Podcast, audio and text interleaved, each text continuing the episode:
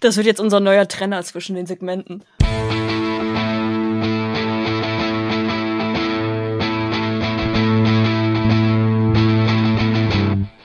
Wir sind Kulturindustrie, möge der Beste gewinnen. Hallo und herzlich willkommen zu Folge achtundzwanzig von Kulturindustrie, dem Podcast, in dem vier Menschen miteinander über Pop und andere Kultur sprechen. Mein Name ist Sascha Prittner und ich bin heute Master des Podcasts. Unter mir stehen die liebevolle Michaela Satori. Hi. Der todesmutige Alex Matzkeit. Wow, hallo. Und unser Roboter im Bunde, Lukas Bawenschik. Ich wollte liebevoll sein. Hallo. Unsere Themen: Love, Death and Robots, die zweite Staffel des Erfolgsanimation-Hits auf Netflix, Master of None, Moments in Love, der dritten und andersartigen Staffel von Aziz Ansaris Hit und die neuen Musikalben von Haftbefehl, Girl in Red und Current Joys, die das Herz von Alex Matzkeit erobern sollen. Liebe Leute, wie geht es uns? Ich habe das Gefühl, Normalität kehrt ein wieder so ein bisschen in unsere Leben. Sommerwünsche? Habt ihr welche? Nicht viel. Ich ziehe bald um und deswegen wünsche ich mir eigentlich nur, dass mein Umzug ruhig von, von dannen geht und ich schnell Internet habe. Das wünsche ich mir auch. Ich ziehe wahrscheinlich auch demnächst irgendwann um und wäre praktisch, wenn das alles funktioniert. Lukas, du hast diese Woche auch getwittert, dass du geimpft wurdest. Alles in Ordnung? Mir ist ein dritter Arm gewachsen und ich bin zweimal gestorben, aber ansonsten alles gut. Ich bin einfach nur froh, dass es, es tut mir leid, dass ich ständig diese Dad-Karte hier spielen muss im Podcast, aber ich bin einfach nur froh, dass äh, die Kitas wieder aufhaben. Also das ist für alle Beteiligten einfach gerade deutlich angenehmer. Klingt ja so, als ob es uns irgendwie doch allen ganz gut geht. Pläne haben wir für die Zukunft und auch für diesen Podcast. Fangen wir an. Vor etwas mehr als zwei Jahren gelang Netflix mit Love, Death and Robots ein Überraschungshit. fünfzehn verschiedene Animationsstudios hatten achtzehn einzelne, in sich abgeschlossene Kurzgeschichten von verschiedenen internationalen Schriftstellern adaptiert. Die Drehbücher wurden hauptsächlich von Philipp Gellatt verfasst, der auch bei der zweiten Staffel federführend bleibt.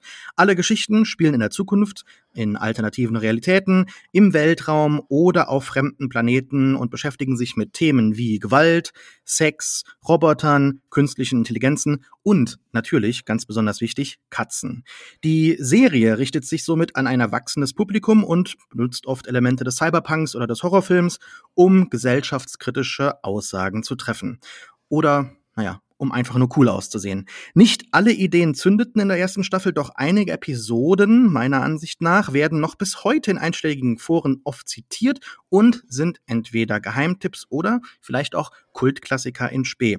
Der Hype für die zweite Staffel war dementsprechend groß, doch diese war mit nur acht Episoden nicht nur um die Hälfte gekürzt, sondern die Geschichten an sich wirkten oft auch knapper. Was bleibt also nun übrig?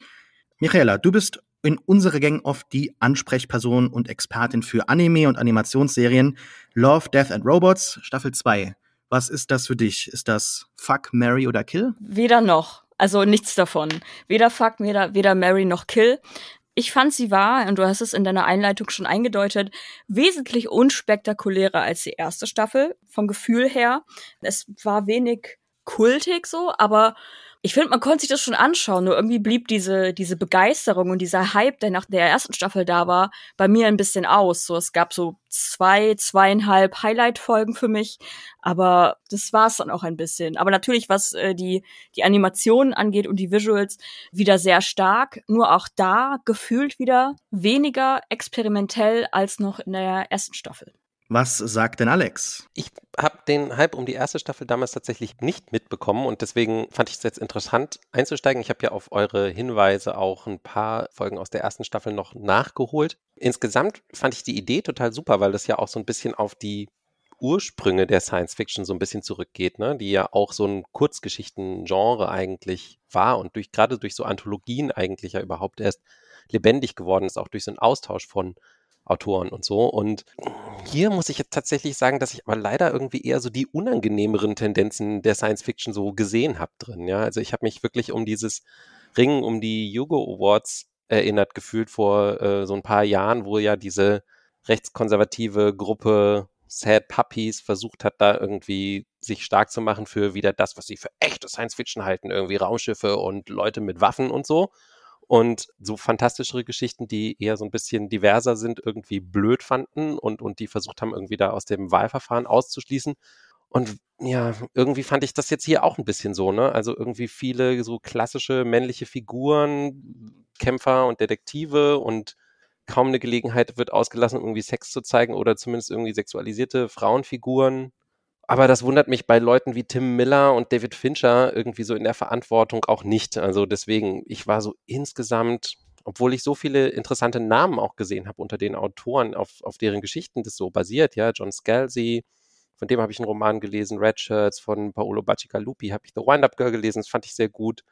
Und gut, J G. Ballard, der hat das sicherlich nicht selber autorisiert noch, weil der ist ja schon eine Weile tot, aber der hat ja auch schon viele Vorlagen auch für berühmte Filme geschrieben, sowas wie Crash oder dann sogar auch noch High Rise vor ein paar Jahren. Also ja, deswegen, ich war dann auch irgendwie doch insgesamt etwas enttäuscht so vom Gesamtbild. Lukas, ich glaube, du bist wahrscheinlich die Person, die am skeptischsten dieser Sache gegenübersteht. Warst du auch enttäuscht von Staffel zwei? Ach, ehrlich gesagt, nein. Enttäuscht war ich natürlich nicht mehr. Ich habe die erste Staffel ja gesehen. Ich würde dir in einem Punkt entschieden widersprechen. An Erwachsene richtet sich das nun wirklich nicht. Wenn das Ganze noch infantiler wäre, dann müsste man wahrscheinlich der D V D so Wachsmalstifte beilegen oder Fingerfarben. Mir schien das immer die Serie zu sein für alle, die selbst von Black Mirror noch intellektuell überfordert waren. Und auch hier wurden dann wieder aufregende Konzepte wie, was, wenn der Weihnachtsmann ein Alien wäre oder was, wenn Roboter angreifen würden oder was, wenn Roboter nochmal angreifen würden, so durchexerziert. Man kann dann von Folge zu Folge fragen, nach welchem Videospiel sieht's denn diesmal aus? Es gibt eine Folge im hohen Gras, die sieht aus wie ein Telltale-Adventure.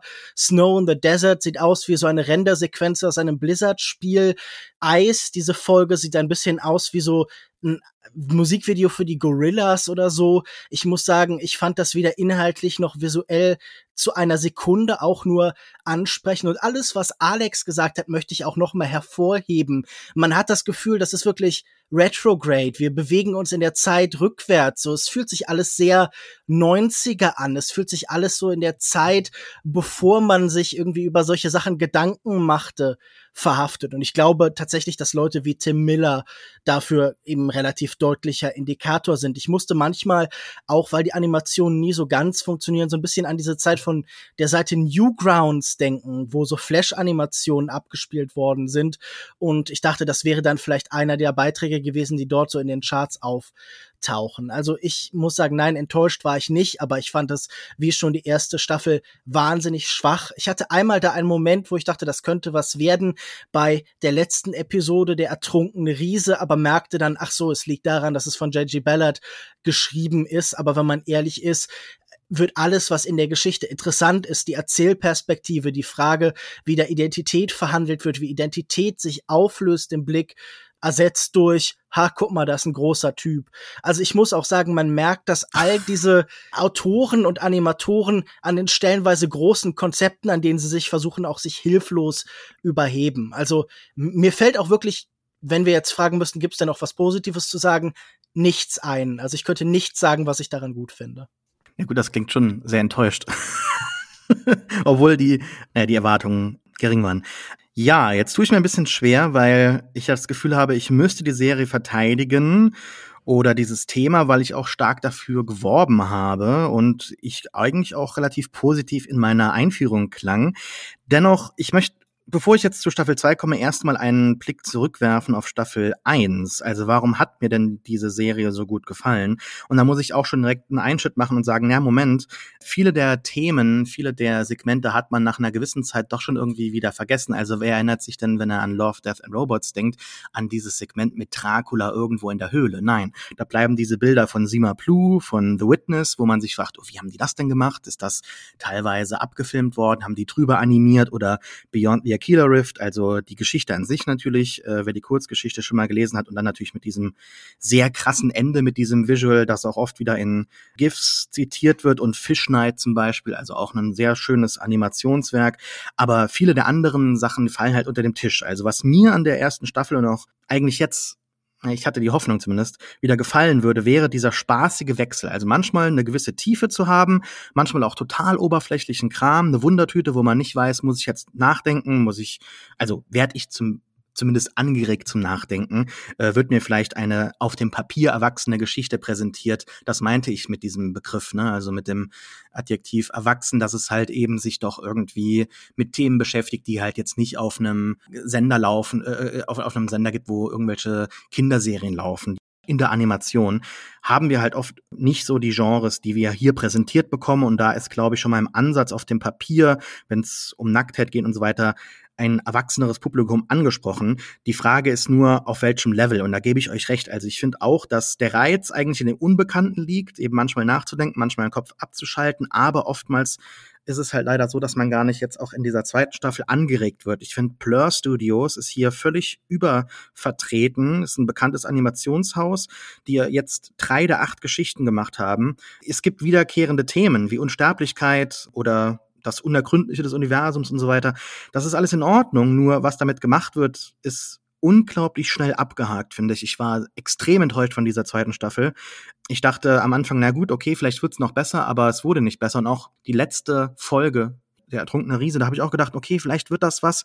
Das ist doch schon irgendwie bedeutungsschwanger und aufgeladen. Doch dann bleibt die Metapher halt irgendwie total leer und kapituliert am Ende.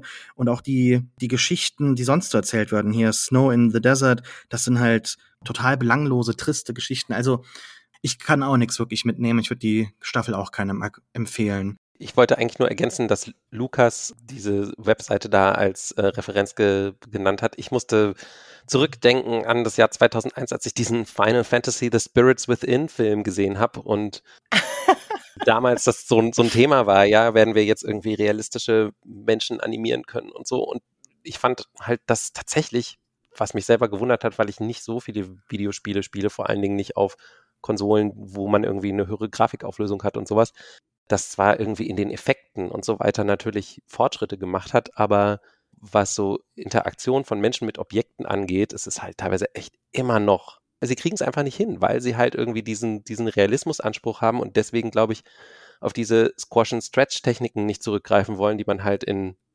sonst in der Animation ja so benutzt, ne? Und deswegen, also ich fand das gerade bei dieser Snow in the Desert-Folge, wo es ja dann auch, also ich immer so denke so, ja, okay, und jetzt können wir, jetzt haben wir hier schon animierte Menschen und jetzt können wir die auch mal poppen lassen, so, ne?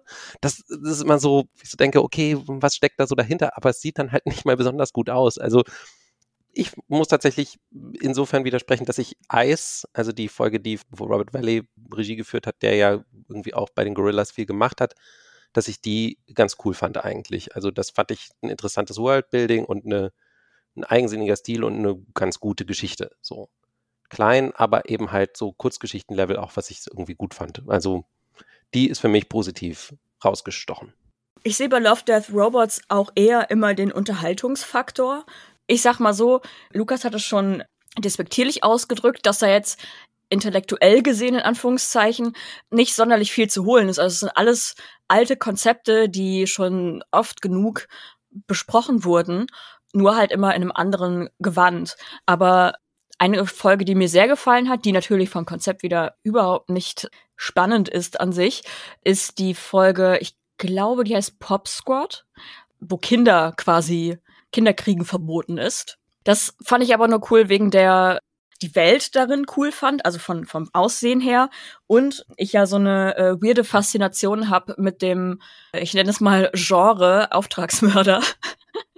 Und ähm, das fand ich ganz cool. Und ich fand auch diese Weihnachtsfolge All Through the House, fand ich einfach funny. Also es ist halt nichts Besonderes, aber allein die Tatsache, dass man halt so ein ekelhaftes Monster sieht, was halt der Weihnachtsmann ist, ich, ich fand es einfach lustig. Oder ent- also es ist, wie gesagt, alles nichts Neues, aber ich finde für die, keine Ahnung, gefühlt halbe Stunde Unterhaltung, die man bei äh, der zweiten Staffel hat, fand ich schon in Ordnung. Ich glaube auch nicht, dass man bei Love, Death, Robots mit äh, intellektuellen Ratschlägen und Purzelbäumen rechnen muss. Ja, da schließe ich mich an. Also ich fand auch diese Folge mit Weihnachten eigentlich bezeichnend für diese zweite Staffel, wo man gemerkt hat, okay, man greift nicht mehr nach etwas Höherem, man versucht gar nicht groß etwas auszusagen, sondern man hat in der Animation selbst ein paar Versuche, was schön herzustellen. Und gerade diese Folge sah ja wirklich aus, als hätte man sie mit Puppen animiert, ne? So Stop-Motion-Effekte nach kreiert und ähm, auch die eine Folge, ich weiß jetzt nicht den Namen, wo dieser eine Mann sich im hohen Gras, ah, das heißt, glaube ich, in the tall grass, ne?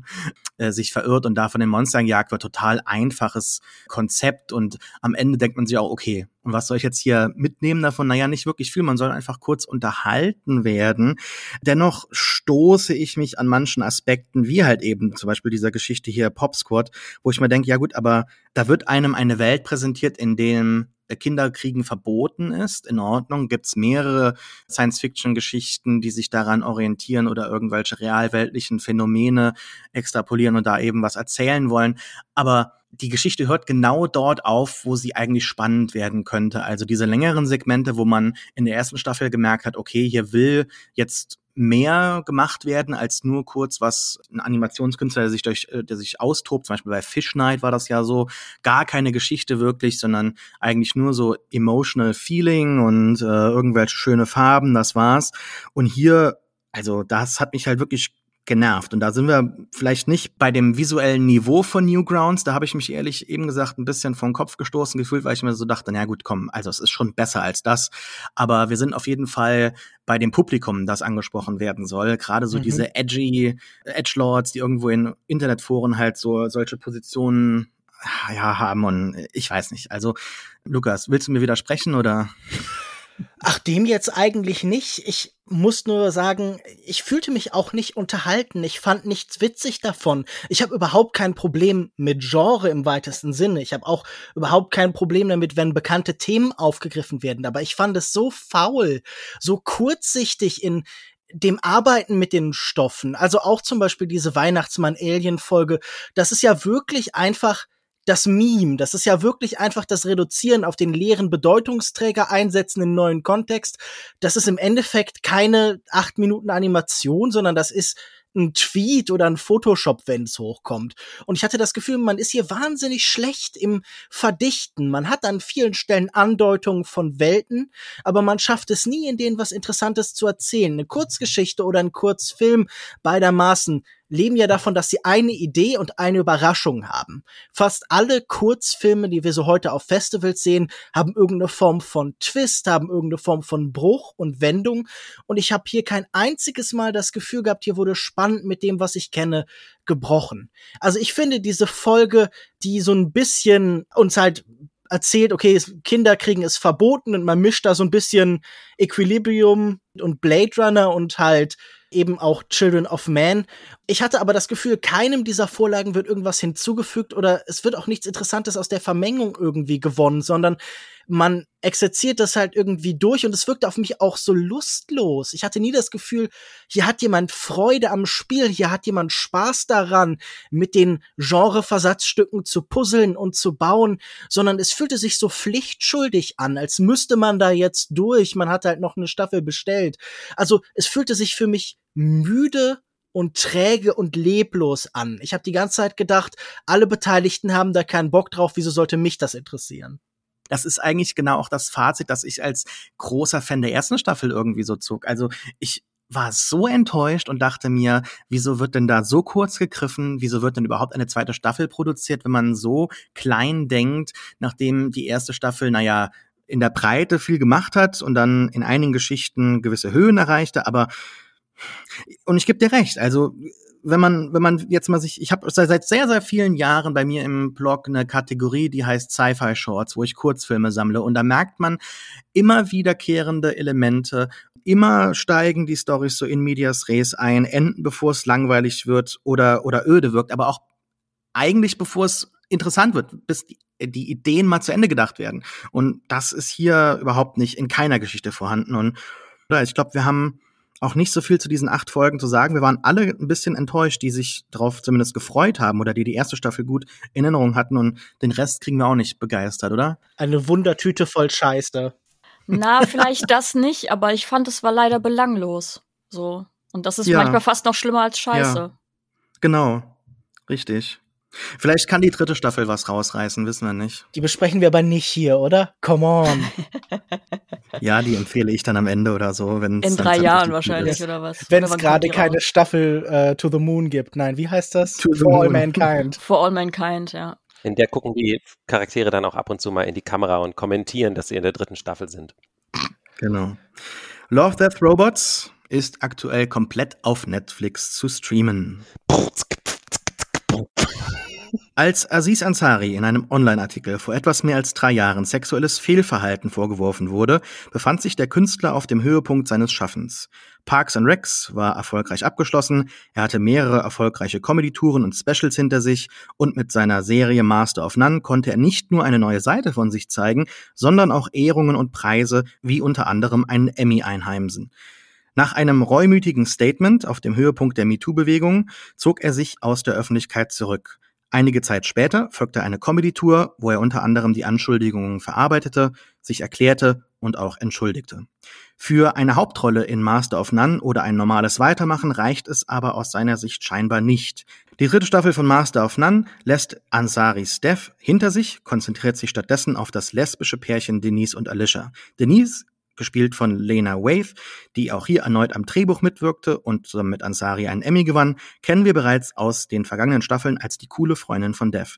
Sie hatte großen Erfolg mit ihrem ersten literarischen Werk und ziehte daraufhin mit ihrer Freundin, gespielt von Noomierki, aufs Land. Die dritte Staffel zeigt fortan das Auf und Ab ihres Liebeslebens. Kein aufregendes Brooklyn mit allen Facetten und Charakteren, sondern eine normale Liebesgeschichte irgendwo upstate im Cottagecore. Alex, bist du in Love mit dieser dritten Staffel, ja oder nein? Nee, so richtig in Love bin ich nicht. Ich muss im Nachhinein so wirklich sagen, dass ich viele kleine Dinge an der Serie gut fand und sie im Großen und Ganzen aber doch irgendwie ein bisschen öde fand. Du hast ja eine Sache nicht erwähnt äh, in deiner Anmoderation und das ist, dass die ganze Serie eine stilistisch sehr harte Entscheidung trifft, nämlich, dass sie einzig und allein in unbewegten Einstellungen gedreht ist, ohne äh, Schnitte innerhalb der Szene und im vier zu drei Format zusätzlich. Also als wollte man einfach mit dem Holzhammer raushängen lassen, dass man jetzt so richtig arzi-fazi ist. Das habe ich mir aufgeschrieben, wollte ich noch, noch selbst nachdenken. Und da habe ich ja grundsätzlich natürlich überhaupt nichts dagegen. Ich finde nur, es gibt überhaupt keinen Grund dafür. Also das Einzige, wozu das führt, ist, dass man vor allen Dingen in den ersten ein, zwei Folgen den Figuren überhaupt nicht nahe kommt und es deswegen, finde ich, auch sehr, sehr schwer ist, irgendwie mit ihnen mitzufühlen, während, ist ja jetzt, glaube ich, nicht so viel verraten, die Beziehung, die eigentlich auf einem guten Punkt startet, ganz am Anfang so Stück für Stück zerbröselt von, von diesen beiden Hauptfiguren. Es gibt eine herausragende Folge, das ist die vierte Folge, da dreht sich eigentlich die ganze Geschichte nur um Alicia, um den Charakter von Noomierki, die äh, ein Kind zu bekommen äh, versucht mit, mit künstlicher Befruchtung. Da passt dieser Stil plötzlich, weil das ist so ein Warteprozess, das ist so ein, sie, sie als Mensch wird durch diesen mechanistischen Prozess irgendwie durchgepresst und darum geht es ja auch, dass sie damit ständig kämpft. Und da passt diese Beobachterrolle, die die Kamera da einnimmt, plötzlich total gut. Und ich fand diese Folge fünfzig Minuten wirklich gutes Fernsehen.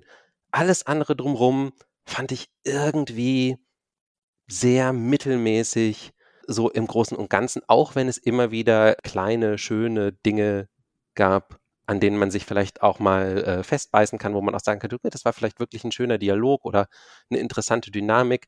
Darauf können wir ja gleich nochmal eingehen, aber alles in allem ist es leider doch irgendwie so ein Mäh. Lukas, was sagst du? Ich kann diese Irritation von Alex gut nachvollziehen. Für mich war es auch zuerst so ein bisschen, als wäre die achte Staffel Big Bang Theory auf einmal von Bellatar gedreht. Diese ganze Serie in ihren drei Staffeln ist so ein bisschen wie die Adaption von Aziz Ansaris Letterboxd-Profil. Wir sehen seinen filmenthusiastischen Werdegang von äh, vielleicht Woody Allen über äh, Fellini in der zweiten Staffel jetzt am ehesten zu Ingmar Bergmann. Und das scheint mir ein Pfad zu sein, den er nicht überzeugend vollziehen kann. Ich würde mich da Alex anschließen. Es fühlt sich an wie so ein Künstlergestus, als müsste man den eigenen Status als Kunst ausstellen. Wir haben da diese sehr designte Welt, vier zu drei, so eine Instagram-Polaroid-artig verengte Optik, Cottagecore hast du schon erwähnt, die irgendwie auch von der Gefangenschaft, von der Enge erzählt, wenn man möchte, von der Intimität, aber es fühlt sich leider an wie, ja, Bergmann für Babys, also da ist nichts von seinem kosmischen, dieser Sehnsucht nach etwas Größerem als dem einzelnen Menschen, also in Szenen einer Ehe, in denen, auf denen Momente der Liebe ja irgendwie auch schon im Titel anspielt, da passiert deutlich mehr, als dass zwei Leute da zusammensitzen und persönliche Probleme haben. Es fühlt sich alles so klein und verschwindend an. Ich finde all diese Zwischeneinstellungen, wenn Aziz Ansari dann Zäune oder den Mond über Bäumen filmen lässt, da bekomme ich tatsächlich so Studentenfilm-Vibes. Da habe ich das Gefühl, man orientiert sich an einer langen Tradition von Kunstfilm und äh, Avantgarde-Film, die man aber nicht so ganz verstanden hat. Anderes ist dann wieder sehr nah an der Popkultur. Wenn da eine Montage mit Kindsverlust uns erzählt wird, dann dachte ich da eher an Pixars Up als an Cries and Whispers oder so. Und all diese Kompositionen, sehr viel Negative Space, sehr viel Antonioni, die wirkten auf mich letzten Endes dann doch nicht irgendwie mit mit Spannung aufgeladen, mit Raum für unsere eigene Erfahrung, mit Bildraum, der irgendwie von uns selbst bemalt werden will, sondern die wirkten für mich leer und irgendwie belanglos. Diese Distanz, die durch die statischen Einstellungen, die ja auch nie in die Nahaufnahme wechseln, entsteht, im Gegensatz zu jemandem wie Bergman, wirkten auf mich halt ja, sicher nicht invasiv, das kann man dem positiv anrechnen, aber letztendlich dann auch so desinteressiert. Ich habe das Gefühl, die Komposition, die Form interessiert sich eigentlich gar nicht für die Erzählung, für die Figuren. Da ist so ein total starker Bruch zwischen Form und Inhalt. Und ich dachte auch an Werner Herzog, denn ich habe das Gefühl, man ist ja ein bisschen die Fliege an der Wand. Man beobachtet das, äh, man orientiert sich auch an so einer Dokumentartradition. Werner Herzog hat ja bekanntermaßen mal gesagt, er möchte aber nicht die Fliege an der an der Wand sein, sondern er möchte die stechende Hornisse sein. Und ich habe mir ja auch die ganze Zeit gewünscht, wenn jetzt mal eine Hornisse, also entweder im übertragenen Sinne, hier passiert was, hier haben wir irgendeine Form von Formentscheidung, oder im ganz konkreten Sinn, alle Figuren wurden von Hornissen gejagt. Das wäre auch witzig gewesen. Puh. Michaela, hast du mehr Liebe übrig für diese Staffel? Yes. Also, ich habe vorher, ich glaube, wir müssen langsam ein Kulturindustrie-Bingo einführen, denn ich glaube, ich sage jede Folge irgendwas mit, ich habe vorher noch nie X Y gesehen und ich habe vorher noch nie Master of None gesehen und bin quasi mit dieser dritten Staffel eingestiegen. Ich habe aber auf euer Anraten hin die Thanksgiving-Folge angeschaut, die ja auch Preise gewonnen hat, et cetera, um vor allen Dingen einen Eindruck von dem, ähm, von dem Charakter von äh, Denise zu bekommen. Als ich dann zuerst diese Thanksgiving-Folge gesehen habe und dann plötzlich diese dritte Staffel, die ja komplett einfach mit allem gebrochen hat, also vom Format und von den Kameraeinstellungen et cetera pp., war ich zuerst ein wenig irritiert und habe mir so gedacht, äh, bin ich jetzt richtig? Was passiert hier? Muss aber sagen, ähm, auch wenn ich euch in Teilen auch zustimmen kann, dass es manchmal schon sehr doll, wie Alex gesagt hat, arzi-fazi war und es in großen Teilen sich eher wie eine ästhetische Hommage angefühlt hat, als eine inhaltliche oder äh, konsequent durchgezogene, wie Lukas es quasi angedeutet hat, habe ich mich trotzdem darüber gefreut, dass in diesem Format mal, naja, eine, eine lesbische Ehe gezeigt wurde. Und auch in diesem Format, wie es halt in, zu der Zeit, als es, als es diese Filme gab, äh, niemals möglich gewesen wäre. Ich fand, die Bilder, die genutzt wurden, waren jetzt auch relativ simpel meistens. Also ich rede da jetzt zum Beispiel von der Garderobe, wo dann ähm, in einer Folge so ganz super plakativ Denise und Alicia ihre Jacken hinhängen, dann kommt eine Freundin von Denise und hängt ihre Jacke dann an den Haken, wo Alicia ihren hatte, ihre, ja- ihre Jacke hatte, und dann geht das immer so hin und her in dieser Folge. Das sind simple Bilder, ich finde aber trotzdem, dass die an sich funktionieren und fand es aber eigentlich ganz gut so. Also ich war jetzt nicht so, dass ich mir dachte, oh mein Gott, Alter. An manchen Stellen muss ich aber leider zugeben, dass ich mir dachte, ähm, could have been a movie. Also man hätte das auch in der Tradition belassen können und sagen können, ich mache jetzt hier ein ein Featurefilm, also ein, keine Ahnung, meinetwegen auch zweieinhalbstündigen Featurefilm oder so. Aber äh, in diesem Serienformat fand ich das äh, manchmal ein wenig zu ungelenk, also das das Pacing hat nicht richtig gestimmt dafür. Ja, ich habe es natürlich eh quasi in einem Stück gesehen, deswegen weggeballert sozusagen und hatte quasi dieses Filmgefühl. Dennoch glaube ich, dass man das äh, vielleicht mit ein, ein ein bisschen Schnitt auch hinbekommen hätte, dass man da einen coolen Oldschool-Ästhetik Cottagecore vier zu drei Queer Love Film draus hätte machen können. Ja, als Moderator der Kulturindustrie hat man immer eine etwas undankbare Aufgabe. Man kann natürlich in seiner Anmoderation viel anreißen, behält sich aber die coolen Sprüche und wichtigen Punkte irgendwie so in der Tasche, um sie später auszupacken, nur um dann halt anderen Leuten zu lauschen und mental sich die ganzen Sachen, die man sagen wollte, irgendwie so schon durchzustreichen. Ich stimme eigentlich Alex und Lukas in weiten Teilen zu, sehe mich aber auch irgendwo bei Michaela. Das, was die Serie für mich ausmacht, ist hier nicht mehr wirklich so vorhanden, leider. Also, wo fange ich an? Ich finde, man merkt dem Projekt an, dass es leider auch so ein typisches Corona-Projekt ist. Also irgendwo im kleinen Kreis entstanden, mit einer minimalen Crew gedreht, nur ein Ort meistens, und damit hat man auch irgendwie so ein bisschen die Antithese der Serie bisher, die ja sehr abwechslungsreich war, die bei dem Pacing von der Episodenlänge oftmals sehr spielerisch war, irgendwelche Zwischendinger eingebaut hat, die spaßig waren, irgendwelche Parodien oder Allegorien oder einfach mal Filme nachgedreht, Bicycle Thief nachgedreht oder sowas. Also das war sehr spielerisch, das war sehr schön, und davon ist nichts mehr hier vorhanden. Auch das Visuelle wurde schon angesprochen, da gehe ich komplett äh, d'accord. Ich finde aber auch den Ton an und für sich relativ schlecht. Ich finde es auch schwierig, dass es kein einziges, keine, keine einzige Nahaufnahme gibt in den ersten drei Episoden, glaube ich. Ich finde den Film teilweise auch unterbelichtet, und es, es führt alles dazu, dass man sich distanziert fühlt wie im Theater. Das äh, unterstreiche ich, was Alex schon gesagt hat.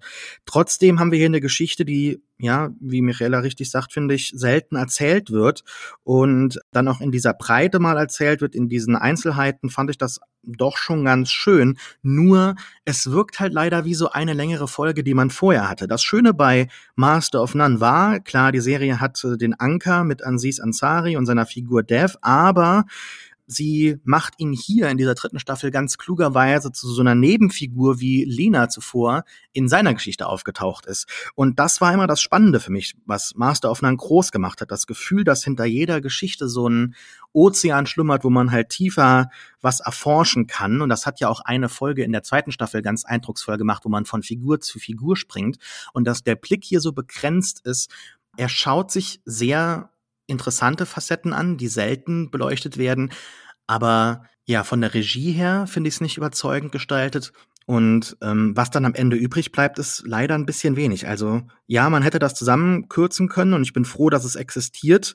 Aber so richtig dieses Master of None-Gefühl kommt bei mir nicht auf. Ich habe zum Beispiel einen Twitter-Thread zu Staffel zwei gemacht damals, war ein enormer Fan auch von Staffel eins, aber bei Staffel zwei ist es mir ganz besonders aufgefallen, wie viele schöne, ja einfach äh, Shots da drin waren, und da habe ich zu jeder Folge für den Twitter-Thread vier äh, raussuchen müssen, tat mir da auch immer schwer, welche gefallen mir denn jetzt ganz besonders, und ich dachte, ja, ich führe das jetzt fort, ist ja mal ganz nett, also ich bin so ein Fan von so Kontinuität, und nach so der ersten Folge dachte ich mir so, also da waren schöne Shots drin, aber das ist alles so monoton, so belanglos, dass ich das dann nicht fortgeführt habe. Das hat mich dann irgendwie am meisten enttäuscht, dass gerade diese Sache, auf die ich mich gefreut habe, da wieder so reinzustürzen, nicht vorhanden war. Alex, hast du dich vielleicht über irgendwas anderes gefreut? Ja, ähm, also ich meine, ihr habt das beide schon angerissen, wenn ihr gesagt habt, ne, es wird halt mal eine Geschichte erzählt, die sonst nicht erzählt wird. Ich finde das grundsätzlich spannend natürlich, dass man, wenn man eine gleichgeschlechtliche Beziehung porträtiert, nicht diese Partnerdynamiken hat, die man sonst in so männlich-weiblichen Beziehungen halt hat, wo man auch immer ja natürlich auf Stereotype und auf so typische Schuldschemata und Privilegien und weiß was ich nicht auch alles irgendwie sich zurückziehen kann und immer sagen kann, naja, ist ja irgendwie klar, ne, der Mann verhält sich halt natürlich irgendwie so, weil bla, das wird ihm wahrscheinlich beigebracht gekriegt und so. Das finde ich natürlich auch gerade als heterosexueller Mensch immer spannend zu beobachten, und deswegen, das finde ich immer gut, ja, da, da, das, das weitet auf jeden Fall immer den Blick, deswegen ähm, ist es immer wert, erzählt zu werden, das, das finde ich das Gute.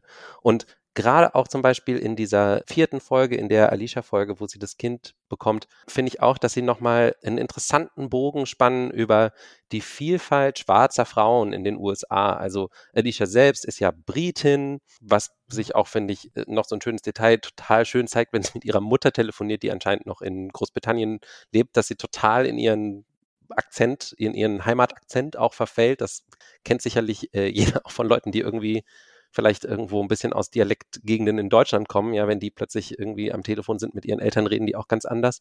Und dann gibt es Cordelia, diese ähm, Krankenschwester, mit der sie zu tun hat, die irgendwie so einen karibischen Hintergrund hat.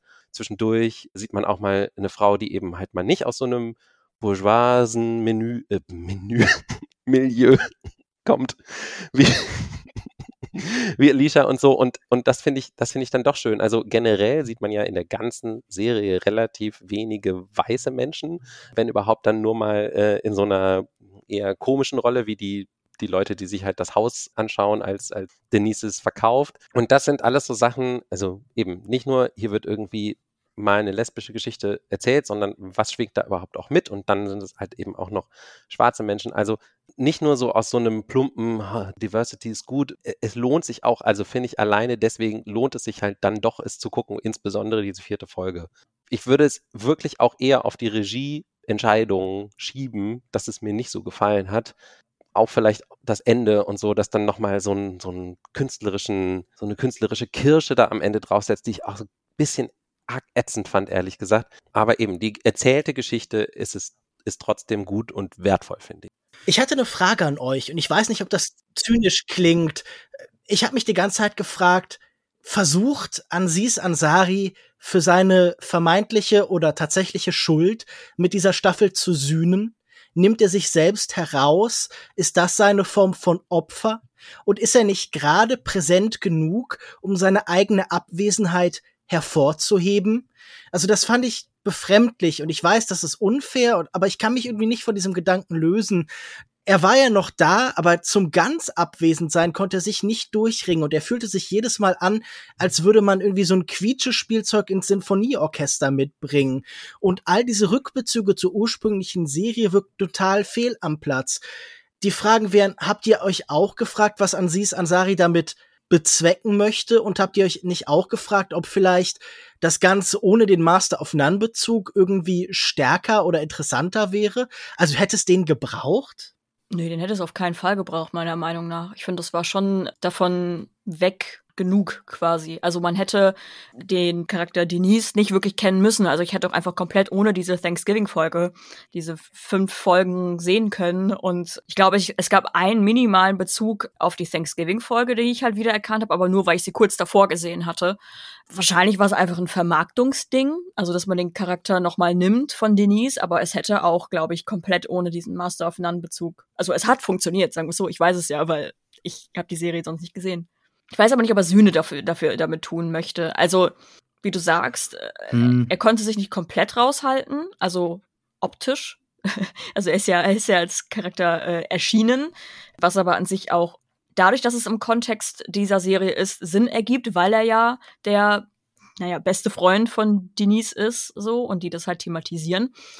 Keine Ahnung, ich glaube einfach, äh, Lena Waithe hat einfach damit eine, eine bessere Chance bekommen, ihre Geschichte zu erzählen oder eine Geschichte, die besser zu ihr passt, nochmal zu erzählen und das halt unter dem Vermarktungs, über, unter der Vermarktungsüberschrift Master of None. Ja, ich muss gestehen, dass ich diesen Gedanken auch teilweise hatte. Ich finde ihn auch unfair, ich finde ihn auch nicht richtig, aber es fühlt sich teilweise schon so ein bisschen an, ne?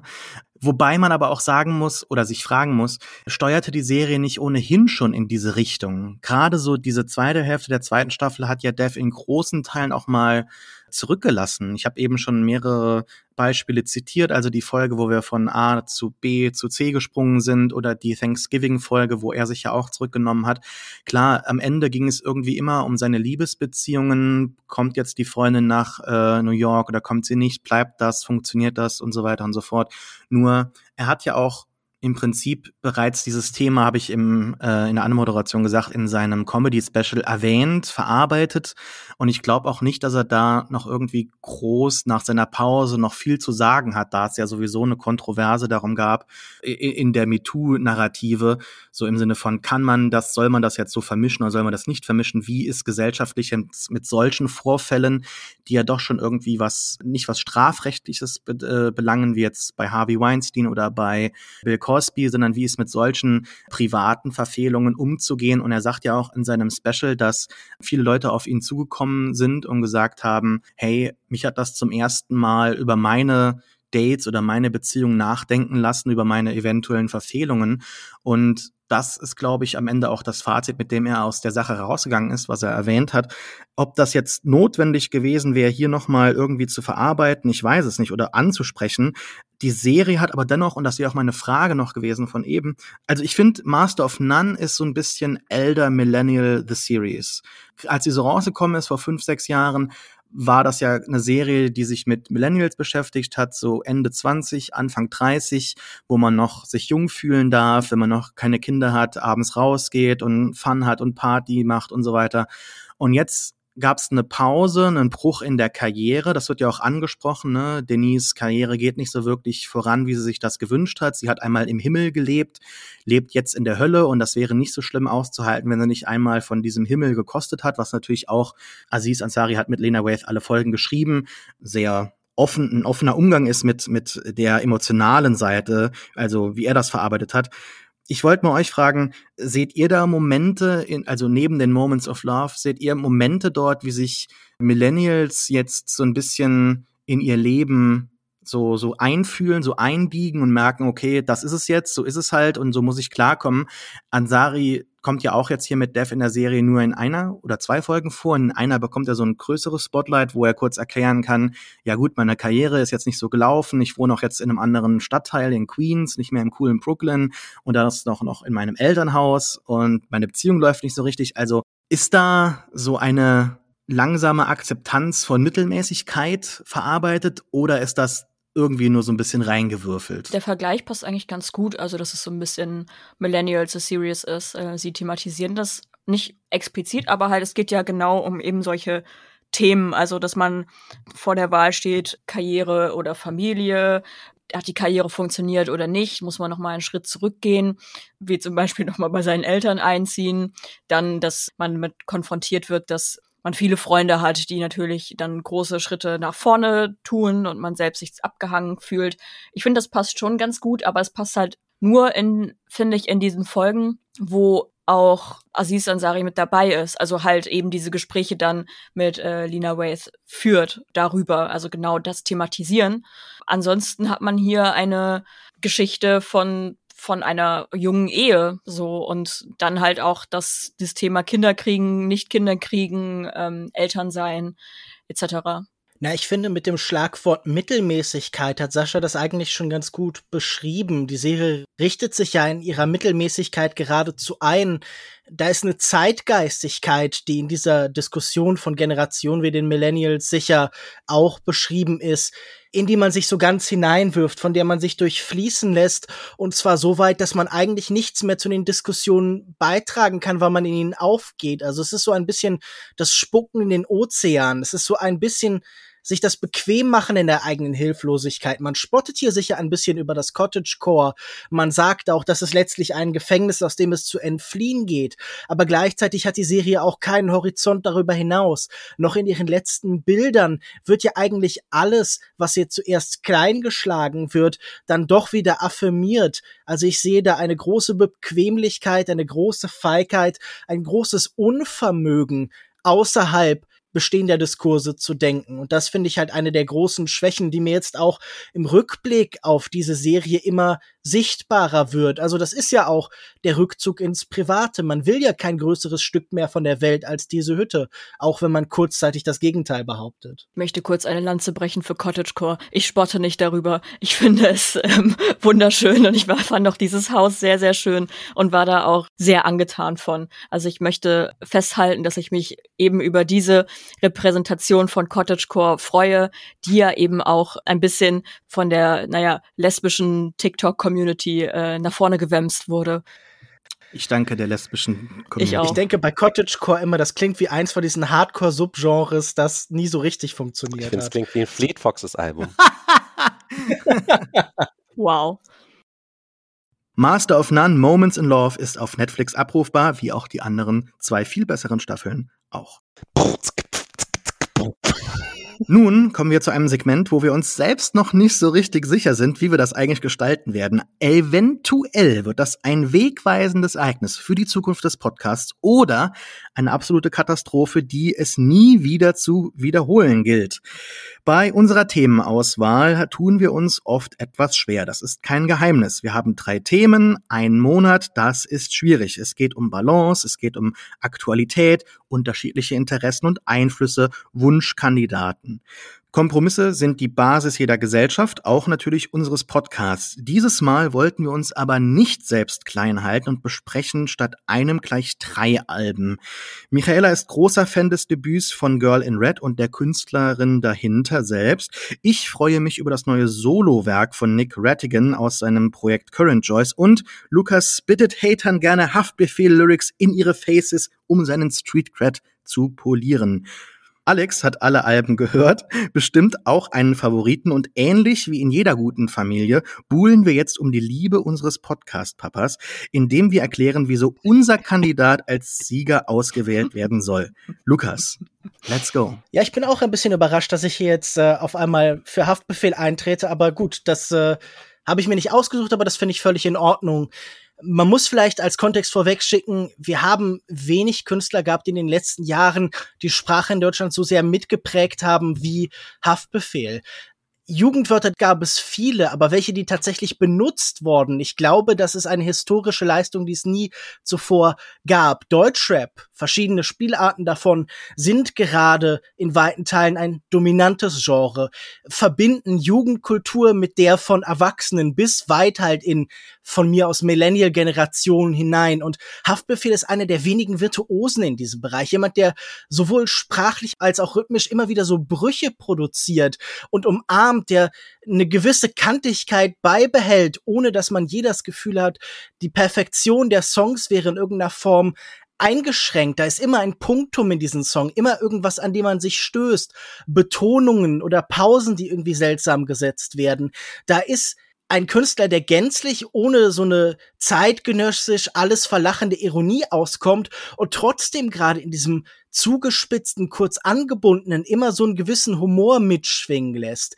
Da ist so eine total faszinierende Mischung aus Zorn und Irritation, eine Spirale von Reflexion und Projektion, in der es immer um die Frage geht, wen finde ich jetzt eigentlich scheiße, mich oder die anderen, und in welcher Beste- Beziehung steht das zueinander? Das klingt jetzt, als müsste sich das bei allen Avancen vom Feuilleton auch umarmen lassen. Aber nein, es fällt schwer, Haftbefehl gänzlich irgendwie zu theorisieren. Also man hat immer das Gefühl, ganz dringen sie nicht zu ihm durch, sie können sie nicht irgendwie zu ihrem Objekt der Liebe machen. Er bleibt immer so ein Artist Modit, jemand, der immer irgendwie was was Unangenehmes, was Schmerzhaftes und was Feindseliges hat. Und alles davon findet sich auch jetzt auf dem schwarzen Album eigentlich auch wieder, dass all diese Spielarten der letzten Alben, vom weißen Album und so, den Einsatz von Autotune, das Anreißen von Sachen, aber auch diese sehr drängenden, drückenden Beats, die immer schon zum Beispiel auch bei Russisch Roulette halt irgendwie dem Ganzen diese Wut und die Energie geliefert haben. Das ist alles noch da und wird jetzt verbunden mit interessanten zeitgenössischen Künstlern. Da ist dann zum Beispiel Haiti, die irgendwie eine Hook beisteuert, oder Bowser, von dem man halten kann, was man möchte, aber der funktioniert bei Leuchtreklame ganz hervorragend. Man muss dann auch noch betonen, dass da irgendwie textlich einiges passiert ist, dass da auch Bilder sind, die irgendwie haften bleiben. Also Haft, ha, Haft, versteht ihr?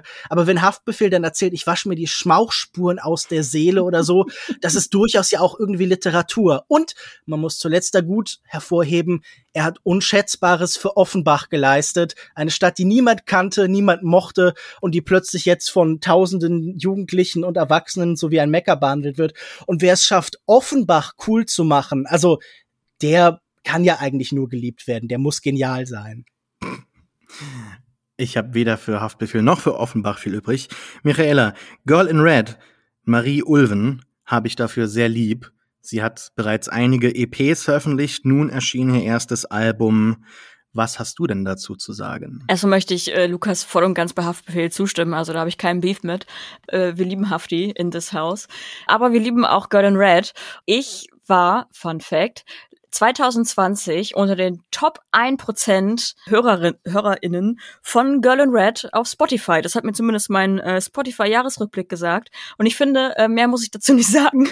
Ich habe äh, ihre Musik doll gepumpt, wenn man das so nennen kann, und war auch bisher großer Fan von all ihren E Ps. Also sie behandelt quasi die Themen, also sie ist zweiundzwanzig, die Themen Liebe, ihre Sexualität, sie ist lesbisch und naja, ihre ihre psychischen Probleme, also in Songs wie Summer Depression, und hat auch gerade durch TikTok, was ja der große Marketing-Hype ist für äh, Musik momentan, große Bekanntheit erlangt, sodass sogar der Satz "Do you listen to Girl in Red" quasi Code war, um jemanden zu fragen, ob denn diese Person lesbisch ist oder halt auf Femme-Personen steht, wie auch immer man es nennen möchte. Allein für den kulturellen Impact äh, für die lesbische Community muss man Girl in Red danken. Aber ich finde auch mit ihrer Musik, die so, na, es ist schon doll Indie äh, mit ein paar Rock-Elementen, aber in diesem Debütalbum experimentiert sie auch ein bisschen mit äh, Rap tatsächlich. Also lass es nicht Rap nennen, vielleicht eher so Sprechgesang. Und ich fand das aber eigentlich ganz gut. Ich muss leider bei dem Debütalbum sagen, und ich gehe schon selber in die Kritik, das muss ich sagen, dass so zwei, drei Songs doch sehr ähnlich klangen, was ich ein bisschen irritierend fand. Trotzdem finde ich das äh, Debütalbum If I Could Make It Go Quiet voll und ganz gelungen und ist auch ein ein sehr gutes Debütalbum und äh, auch von ihr, soweit ich weiß, größtenteils auch selbst mitproduziert, was äh, ja auch nicht viele machen, also klassisch so Singer-Songwriter und Produzentin. Ja, ich weiß nicht, was ich noch groß dazu sagen kann. Mir gefällt die Musik einfach sehr gut und ich danke ihr für alles, was sie für die Kultur tut. Ja, ich danke ihr auch. Wenn mich jemand fragt, do you listen to Girl in Red? Ja, ich auch. Ich habe die von Anfang an begleitet, fand ihren Bedroom-Pop-Einfluss auf das Genre auch sehr maßgebend. Ja, ich fand sie auch sehr gut und toll, nur von dem Album. Also wir hatten ja diskutiert, ob wir dieses Album nehmen sollen. Dann, ja, leider leider nicht mehr. Bei mir ist das ein bisschen so durchgefallen. Deshalb habe ich eher für das neue Album von Current Joys plädiert, namens Voyager. Das ist das Solo-Projekt von Nick Rattigan, den man vielleicht kennt aus seiner Band Surfcurse, wo er Schlagzeug, Gitarre und noch irgendwie andere Instrumente spielt. Ein sehr talentierter Musiker. Er gefällt mir auch besonders aufgrund seiner Energie, die er auf Live-Konzerten mitbringt. Jemand, der sich völlig verausgabt, immer hundertzehn Prozent gibt. Und das ist auch jetzt wieder auf diesem neuen Album zu sehen oder zu hören. Ich finde, Current Joys ist sehr wandlungsfähig. Der Sound of Voyager ist nun aber doch irgendwie wiedererkennbar, dennoch anders, gereifter, gewachsen. Die Texte sind primär über Liebe, sind oft so ein bisschen, ja, so ein bisschen jammern, haben aber, denke ich, irgendwo eine Realness, die man nicht faken kann, die einfach wahr ist und man merkt die Emotion dahinter. Und ich würde jetzt Voyager, das habe ich in der Review gelesen, ich kann also nicht dafür selbst äh, die Verantwortung übernehmen oder oder die, das für mich verbuchen, aber das habe ich gelesen, als Konzeptalbum wird das umworben. Und ich äh, hatte jetzt nicht das Wort an sich im Kopf, aber ich würde da mitgehen, denn Current Joys und Surfcurse machen oftmals Musik, die so wirkt, als wären sie Soundtracks für Filme, die es niemals gab. Und das entsteht daher, da Jacob und also sein, sein Partner bei Surfcurse und Nick Rattigan oftmals nicht irgendwie andere Musik hören, um sich zu inspirieren, sondern in ihrem Studio Filme aus den siebzigern von Fassbinder und so weiter, New Hollywood, nebenher laufen lassen und dazu versuchen, Musik zu konzipieren. In seinem Album jetzt gibt es auch so wiederkehrende Figuren wie in einem Film, also manche werden auch namentlich erwähnt, wie Rebecca. Es gibt keine wirkliche Story, aber durch die Instrumentation, finde ich, viel Akustikgitarre, viel Piano wiederkehrend, ergeben sich Melodien und eine Songabfolge, die eine Geschichte irgendwo erzählt. Und wir haben hier ja typische Indie-Rock-Themen. Es fühlt sich so ein bisschen an wie ein, Konz- wie ein, wie ein Album von ähm, Arcade Fire am Ende der zweitausender, bevor Arcade Fire für mich eine komplett falsche Abbiegung genommen haben. Und es wird ein Spektrum an Gefühlen kreiert. Es geht aber schon hauptsächlich um Liebe. Und, und wie spürbar, wie real die Emotionen sind, das ist, finde ich, immer sehr beeindruckend bei, bei Rattigan. Nicht nur in der Performance, sondern auch im Songwriting. Also da ist immer so ein starkes Verlangen nach menschlichem Kontakt, nach Sehnsucht da. Also da haben wir einmal "Are you coming back to the room we had? Is there something wrong? Can you hear it in my song?" Oder "Play me something old, play me something that you wrote. I don't care if it makes me, if it makes it worse or uh, makes it better. Play me something sad, but ja, bla bla, like the ones from way back when we were together." Also es geht immer um traurige Liebes- Liebesgeschichten. Ich könnte die irgendwie verfilmt sehen von vielleicht oder mit oder auch von Paul Dano, der ihm auch äh, äußerlich natürlich irgendwie ähnlich sieht, und wahrscheinlich noch Zoe Kazan dabei. Ich finde, dieses Songwriting ist sehr berührend. Ne? Es geht in diesen traurigen Liedern aber nicht nur um, um, eine, um eine Bitterkeit, also es ist eigentlich gar keine vorhanden, sondern es ist immer eine, eine Dankbarkeit da für die Erfahrung, gemeinsam was erlebt zu haben und somit vielleicht dem, dem Sinn des Lebens näher gekommen zu sein. Also Kunst soll ja lebendig machen, aufwecken und äh, die Schönheit im Leben entdecken. Und ich glaube, das kann man mit Voyager ganz gut tun. Alexander. Also Lukas meldet sich, der kann gerne noch erst was sagen. Ich dachte, wir betteln jetzt noch ein bisschen, bevor Alex sich einschaltet. Können wir auch tun. Weil ich hätte eine Frage. Also ich fand keins dieser Alben schlecht. Ich hatte mit all denen durchaus Spaß, aber ein bisschen was habe ich an Voyager nicht so richtig verstanden. Weil du sagtest ja schon, es geht hier um Kino und um Filme und um Soundtracks, und wir haben hier ja auch ein Album, bei dem die Songs fast alle nach Filmen benannt sind.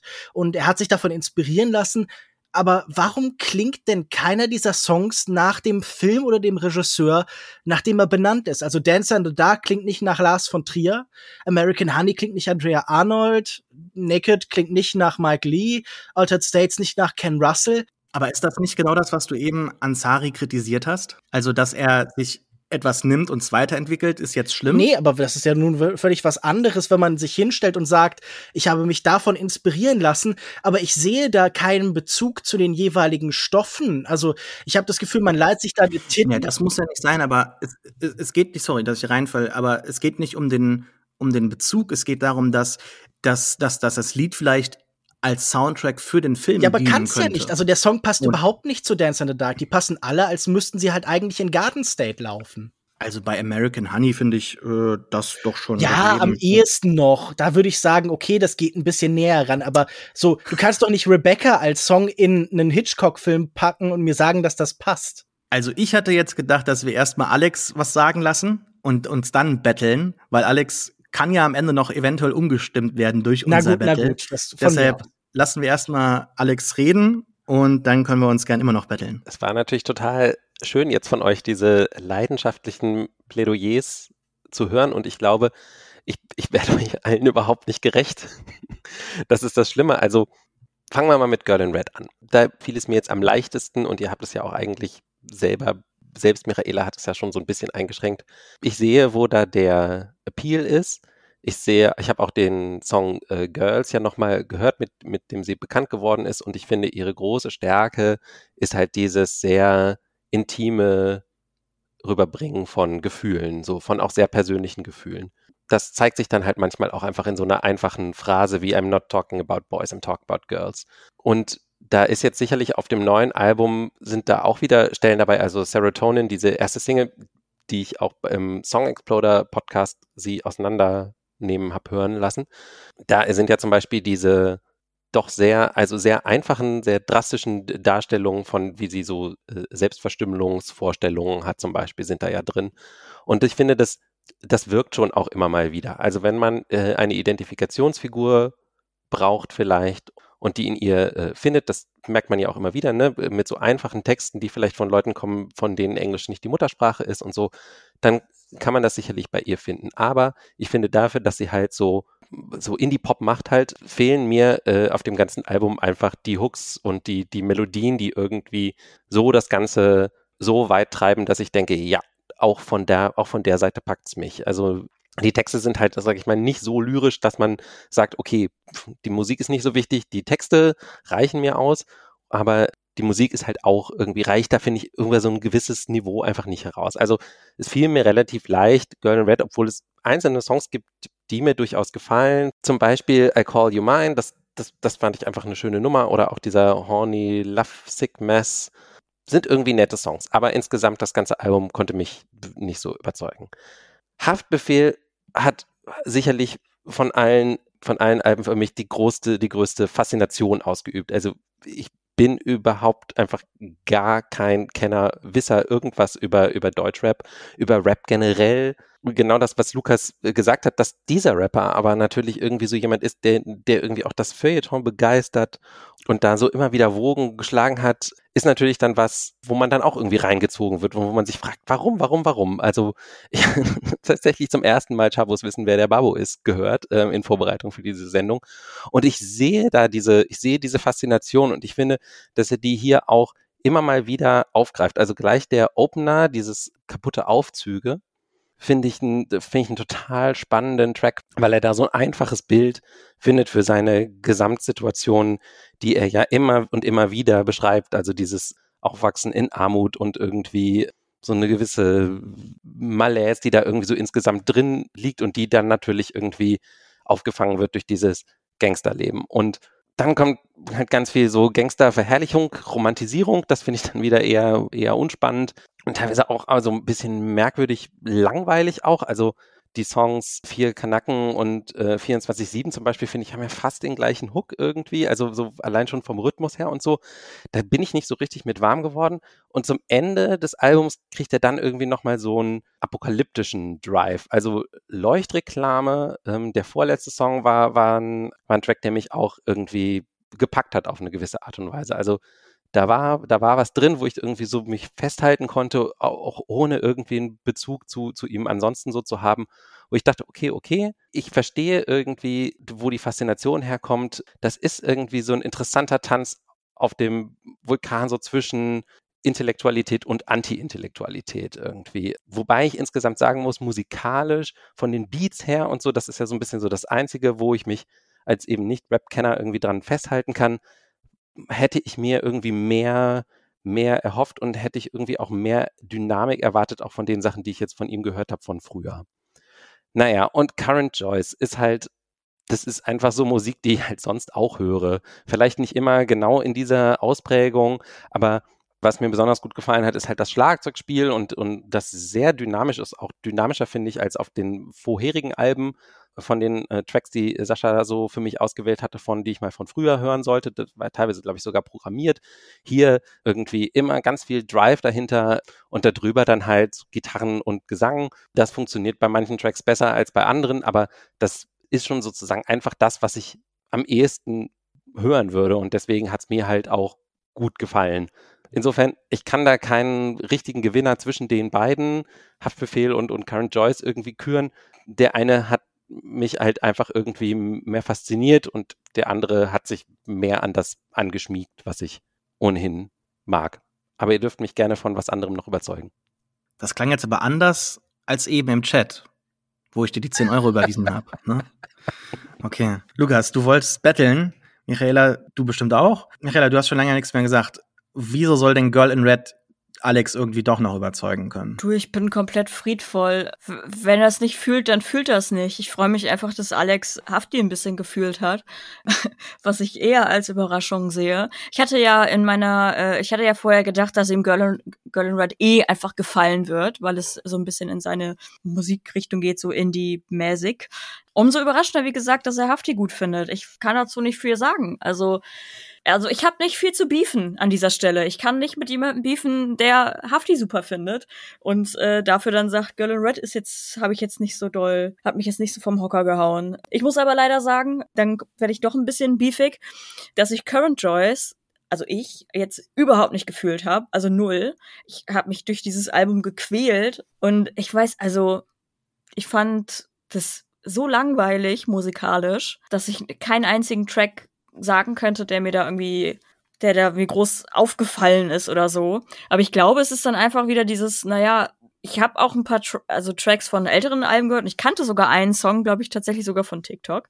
Aber ansonsten, also ich glaube, es ist einfach nicht meine meine Musik so. Ich würde eher noch ein bisschen meinen mein Finger auf Current Joys drauf drücken und den versuchen runterzudrücken. Aber wie gesagt, also ich lege mich nicht mit Hafti an an dieser Stelle.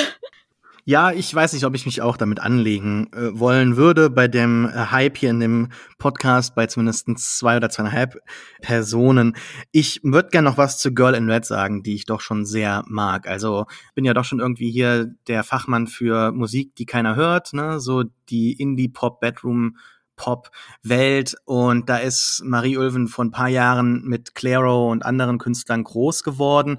Man hat dann immer so unterschiedliche Songveröffentlichungen gehabt, und das Gefühl, das sich bei mir aufgebaut hat, war, okay, jetzt wäre es mal Zeit für ein Album, also für so ein Werk, das auf eigenen Beinen stehen kann und mal so komplett was ausdrückt und nicht immer nur so einzelne identitäre Einwürfe, die sich auch eigentlich alle so ein bisschen geglichen haben, also Summer Depression, Girls und so weiter, dann dieser eine Song We Fell in Love in October, das sind alles Sachen, die mir wunderbar gefallen haben, die ich auch in meinen Spotify-Jahreslisten echt weit oben hatte, häufig gehört habe, aber immer hatte ich so das Gefühl, so dass ich aufgedrängt habe, so jetzt müsste doch mal ein bisschen so eine kleine Evolution kommen. Also E Ps über zwei, drei Jahre veröffentlichen oder ja, zweieinhalb oder so und dann nie ein Album rausbringen, ohne dass da irgendwie so ein bisschen, sich ein bisschen was verändert.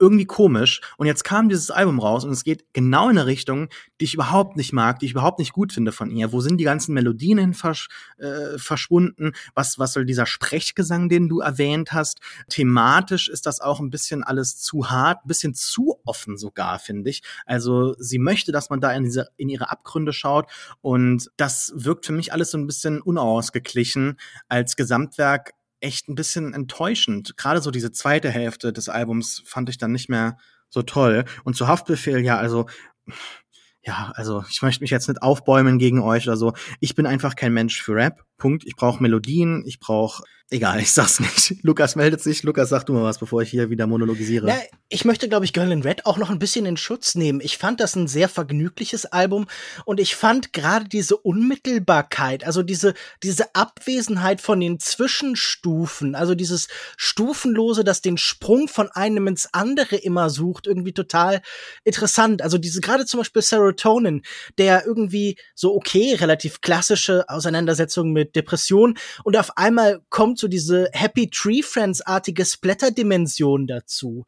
Und das fand ich irgendwie schon irgendwie sehr unterhaltsam, dieses Unvermittelte, weil es auch sich anfühlt, als würde innerhalb der Musik was passieren, während ich bei Nick Rattigan äh, die ganze Zeit darauf gewartet habe, dass der mal so eine Idee hat in einem Song. Also die Songs liefen einfach so an mir vorbei und bauen auch, also sich so ein bisschen auf, aber auch nicht richtig. Ich, ich würde jetzt nicht sagen, das sind Treppen ins Nichts, sondern...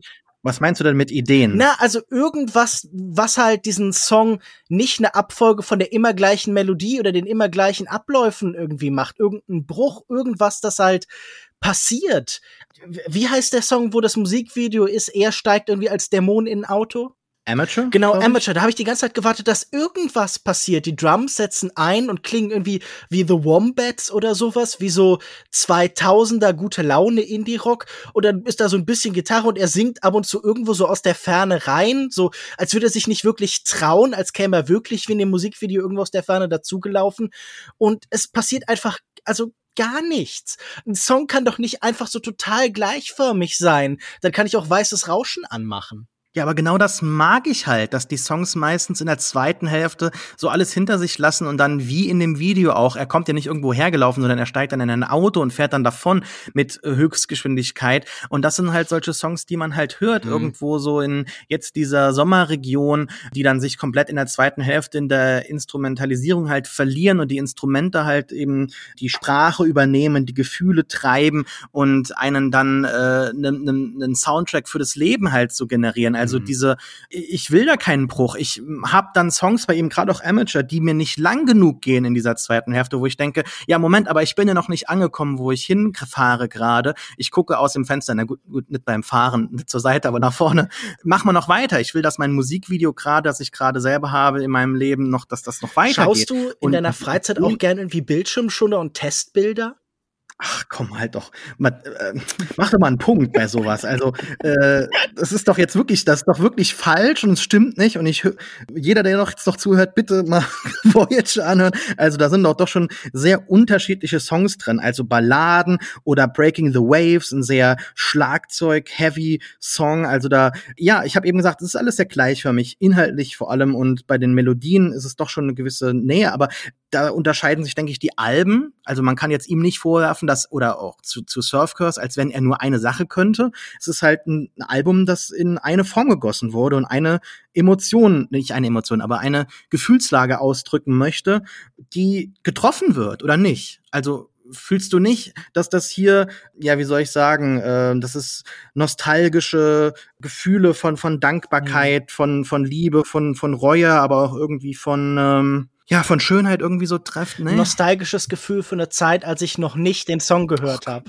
Nein, ich muss sagen, ich fand ich wusste, dass du das Ich fand das ja alles eigentlich gar nicht so schlecht, aber äh, ich sag muss halt wirklich das, was ich gerade sagen, auch irgendwie stark machen. Ich habe die ganze Zeit darauf gewartet, dass da innerhalb der Songs was passiert, dass da eine Variation stattfindet irgendwie, und das ist leider nie eingetreten. Und wenn dann die Emotion nicht getroffen wird, dann läuft halt dieser Song irgendwie vier, viereinhalb Minuten an mir vorbei, und das war halt Halt einfach stell- stellenweise eine frustrierende Erfahrung. Aber ich will jetzt auch nicht von mir weisen, dass ich das vielleicht jetzt etwas zuspitze, weil das das Format verlangt. Was sagt denn unser Schiedsrichter? Ich kann Folgendes nur sagen. Also, ich bin ja nicht bei Spotify, ich bin ja bei Apple Music. Und bei Apple Music hat man eine Mediathek. Ich weiß nicht, ob man das bei Spotify auch hat. Das heißt, das sind dann die Songs, die man gehört hat, die man aber auch wirklich sozusagen abspeichert. Und ich glaube, ich werde von diesen ganzen Sachen, die ich gehört habe, einen abspeichern, und das ist Dancer in the Dark. Und ich glaube, den ganzen Rest werde ich wahrscheinlich auch dann nicht mehr wieder hören. Aber immerhin weiß ich jetzt ein bisschen was drüber, und das ist doch auch was wert. Schade, ich dachte, dass zu Hause ab jetzt immer mit der ganzen Familie Schabos wissen, wer der Babbo ist, gehört wird. Oh, das bringe ich meinem Kind vielleicht auch mal bei, wer weiß. Ich soll ja das auch muss wissen, ja auch wer wissen, wer der Babbo ist, nämlich du in dem Fall. Ganz genau. So, das war's.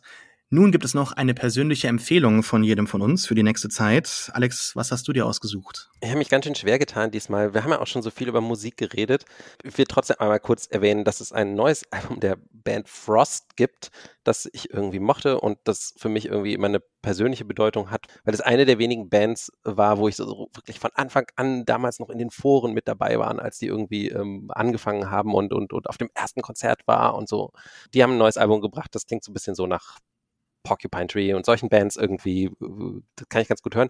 Aber was ich eigentlich empfehlen möchte, ein bisschen absurd, weil es mir so vor zwei Tagen irgendwie äh, rübergeschoben wurde, ist Caroline Kebekus, zu der ich ein gespaltenes Verhältnis habe, würde ich sagen, weil ich nicht alles so super finde, was sie so macht, hat einen Sommersong gemacht, der heißt La Vida Sin Corona, mit einem Feature von ähm, S P D-Gesundheitspolitiker Karl Lauterbach, der ihr sozusagen immer ähm, widerspricht. Also das, das Ganze ist natürlich eine Parodie darauf, dass jetzt irgendwie, äh, ja, Corona ist ja jetzt quasi vorbei und wir können jetzt irgendwie alles machen, ähm, so, und dann natürlich so richtig überdreht, ne? Irgendwie jetzt spucken wir wieder alle Leute an, ähm, weil stört ja jetzt keinen mehr, kann ja nichts mehr passieren und so. Und, und Karl Lauterbach sagt dann immer so dazwischen so, äh, ja, nee, Moment, aber wir müssen schon eine F F P zwei Maske tragen und wir müssen schon doppelt geimpft sein und so. Also ganz so wird das jetzt nicht. Und das ist irgendwie alles so, ja, einigermaßen lustig, aber erstens finde ich, der Song ist einfach richtig gut. Der geht einem nicht mehr aus dem Ohr. Viel, viel besser als manch anderer Sommerhit-Contender, der da so draußen rumläuft. Und zweitens finde ich es total schräg, weil ich merke, dass ich den Song auch immer wieder höre, weil trotz dieser Überzeichnung, trotz dieser Parodie, da trotzdem natürlich auch so eine Sehnsucht wirklich danach drin liegt, ja, nicht jetzt irgendwie andere Leute anzuhusten wieder, aber diese Freiheit irgendwie doch wieder zu spüren und wirklich auch jetzt so nach ein, ein Vierteljahren Pandemie-Dasein irgendwie wirklich zu merken, es muss mal wieder anders werden, also doch zu merken, was das eigentlich einem genommen hat, ja, selbst wenn man irgendwie sich einigermaßen noch zurechtfinden konnte, ganz gut so. Und, und das fand ich interessant, weil das halt irgendwie auch in dieser großen Tradition steht von so Euphorie und Traurigkeit, die sich so auf dem Dancefloor irgendwie begegnen. Und das ist wahrscheinlich super viel rein interpretiert in so einen dämlichen Witz-Song, aber irgendwie hat es mich berührt und deswegen ähm, kann ich doch jedem nur empfehlen, sich den mal anzuhören. Ich finde den irgendwie super und ich hoffe, es könnte wirklich der Sommerhit werden dieses Jahr. Lukas, eine Empfehlung von dir. Einer der besten amerikanischen Filmkritiker ist Michael Koreski. Der schreibt zum Beispiel für Reverse Shot, aber vor allen Dingen für den legendären Film Comment, wo er die tolle Reihe Queer and Now and Then schreibt. Und der hat bislang vor allen Dingen klassische Filmkritiken geschrieben, eine Monographie über Terence Davies. Und jetzt verbindet er Filmkritik und Autobiografie. Er hat Anfang des Monats das Buch Films of Endearment, A Mother, A Son and the eighties Film Films That Defined Us geschrieben, in dem er erzählt aus seinem eigenen Leben, erzählt auch aus dem Leben seiner Mutter und das zusammenbringt über die Filme, die sie ihm als Kind gezeigt hat. Und äh, sie haben beide eine besonders große Liebe für die achtziger Jahre im Kino und deshalb nimmt er aus jedem Jahr der achtziger einen Film und schreibt darüber, wie die beiden sie verbindet. Sie verbindet mit der Welt, was darin an naja, Möglichkeiten für seine Mutter die Welt zu betrachten und für ihn als äh, homosexuellen Mann die Welt zu betrachten lag. Und das ist eine wundervolle Mischung aus klugen Analysen und sehr persönlichem Schreiben. Und ich äh, muss einfach sagen, dass dass jemand ist mit einer einfachen, schönen, klaren, melancholischen Sprache, die ich sehr in Filmkritik schätze. Wenn man ein Beispiel haben möchte, liest man sich vielleicht seine Kritik zu Tsai Ming-Yangs Days aus dem letzten Jahr durch, die bei Reverse Shot erschienen ist. Und wenn man da das Gefühl hat, das ist die Art, auf Filme und auf das Leben zu blicken, die mich überzeugt, die mich irgendwie mitnimmt, dann empfehle ich Films of Endearment, erschienen Anfang Mai bei Hanover Square Press. Und äh, gerade zum Beispiel in der Ausgabe für E-Books kostet das irgendwie zehn Euro oder so. Das müsste ja eigentlich drin sein. Films of Endearment. Okay, vielen Dank.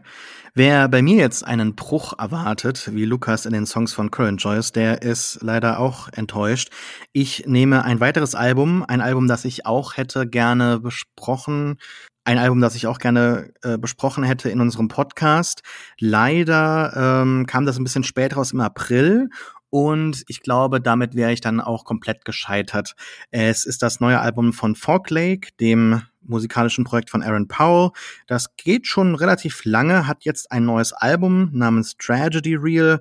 Fog Lake macht Musik, die mal beschrieben wurde, ziemlich passend, ich glaube, bei Pitchfork, als eine komplexe Collage von nebulöser Angst und herzerfüllter Nostalgie. Ich glaube, das ist auch irgendwie eine gute Beschreibung von mir manchmal. Und ich sehe mich sehr reflektiert in seiner Musik, die ja auch Indie-Folk ist, Lo-Fi, äh, auch als Slowcore bezeichnet wird. Ein Genre, das ich sehr selten gehört habe, aber auch oftmals irgendwie an Ambient-Noise rankommt. Seine Stimme versinkt eigentlich, ist sehr hoch, sehr leise in den Songs und Tragedy Reel ist wie sonst auch seine anderen Werke zuvor ein Werk über Liebe. Äh, es geht eigentlich in fast jedem einzelnen Song über eine Trennung, Heartbreak und äh, ganz Besonderes hat mir bei Tragedy Reel Catacombs gefallen. Ich kann das genauso empfehlen wie sein letztes Album Captain aus dem Jahr zweitausendachtzehn oder die anderen Werke zuvor. Fog Lake, Tragedy Reel, ein neues Album. Michaela, hast du auch Musik für uns? Keine Musik, äh, sondern eher ein Klassiker, den ich mir vor ein paar Tagen nochmal angeschaut habe. Nämlich der Film Perfect Blue äh, von Satoshi Kon. Den kennt man eigentlich, also nicht hm, den Film ja, vielleicht. Ähm, ja, doch, okay, kennt man natürlich. Ich rede hier mit Profis. Aber äh, Satoshi Kon kennt man natürlich auch von äh, Tokyo Godfathers und äh, Paprika. Gerade Paprika, der Film ist auch bekannt geworden durch diese surrealen äh, Elemente und die sind genauso bei Perfect Blue mit drin, nur dass alles halt noch wesentlich dunkler und trauriger. Und ja, den Film habe ich nochmal geschaut. Ich glaube, ich habe ihn das letzte Mal geschaut, da war ich ein Teenager und war dann doch erstaunt, wie tief der einen mitnehmen kann. Es geht um eine ein J-Pop-Idol, das äh, die Karriere wechseln möchte und Schauspielerin werden möchte und dann aber mit einem Stalker zu kämpfen hat. Und äh, da äh, geschehen dann viele seltsame Dinge um sie herum und während man den Film anschaut, gerade wenn man ihn zum ersten Mal schaut, ist man äh, doll desorientiert und den möchte ich euch empfehlen. Er ist natürlich kein Happy-Go-Lucky-Film an dieser Stelle, aber es ist auf jeden Fall wert angesehen zu werden. Und natürlich, wenn man gerne so neunziger-Jahre-Anime mag, dann ist man da auch äh, gut bedient. Ich möchte dich da irgendwie von der Seite reinreden, aber wer mich, Memo Jeftic und Christian Eichler zweieinhalb Stunden über Satoshi Kon reden hören möchte, kann sich Folge vierzig von äh, Katz, dem kritischen Filmpodcast, anhören. Bei dem übrigens auch äh, Sascha kürzlich zu Gast war. Auch dafür eine große Empfehlung. Genau, es ging um Army of the Dead, einen Film, den wir hätten auch können besprechen, aber Nachdem ich ihn gesehen und besprochen habe, bin ich dann doch dankbar, dass wir andere Themen ausgesucht hatten.